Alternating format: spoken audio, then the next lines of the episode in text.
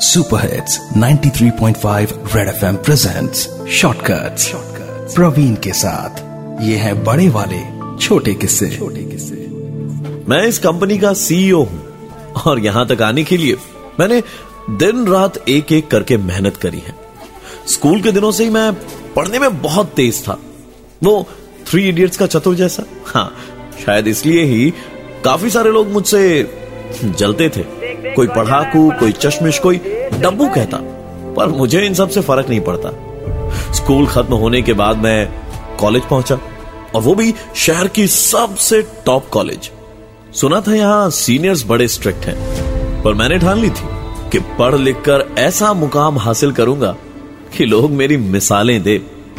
आज इतनी बड़ी कंपनी का मालिक हूँ कि मेरे अंडर 200 लोग हैं, और सारे लोग मेरी बात सुनते और मानते हैं। थैंक्स टू माई सीनियर्स अगर उस दिन वो ऐसा नहीं करते मेरे साथ ना तो मैं आज मैं आज यहाँ नहीं होता मैं पागल नहीं इसको दौरा पड़ रहा है। जल्दी कर इसको। इंजेक्शन दे इंजेक्शन तैयार कर। जल्दी कर। रवि अपनी कॉलेज में रैगिंग का ऐसा शिकार हुआ। कि उस रैगिंग ने उसका दिमागी संतुलन बिगाड़ दिया। और पिछले चार साल से वो दिन रात यही कहता है कि वो पागल नहीं है।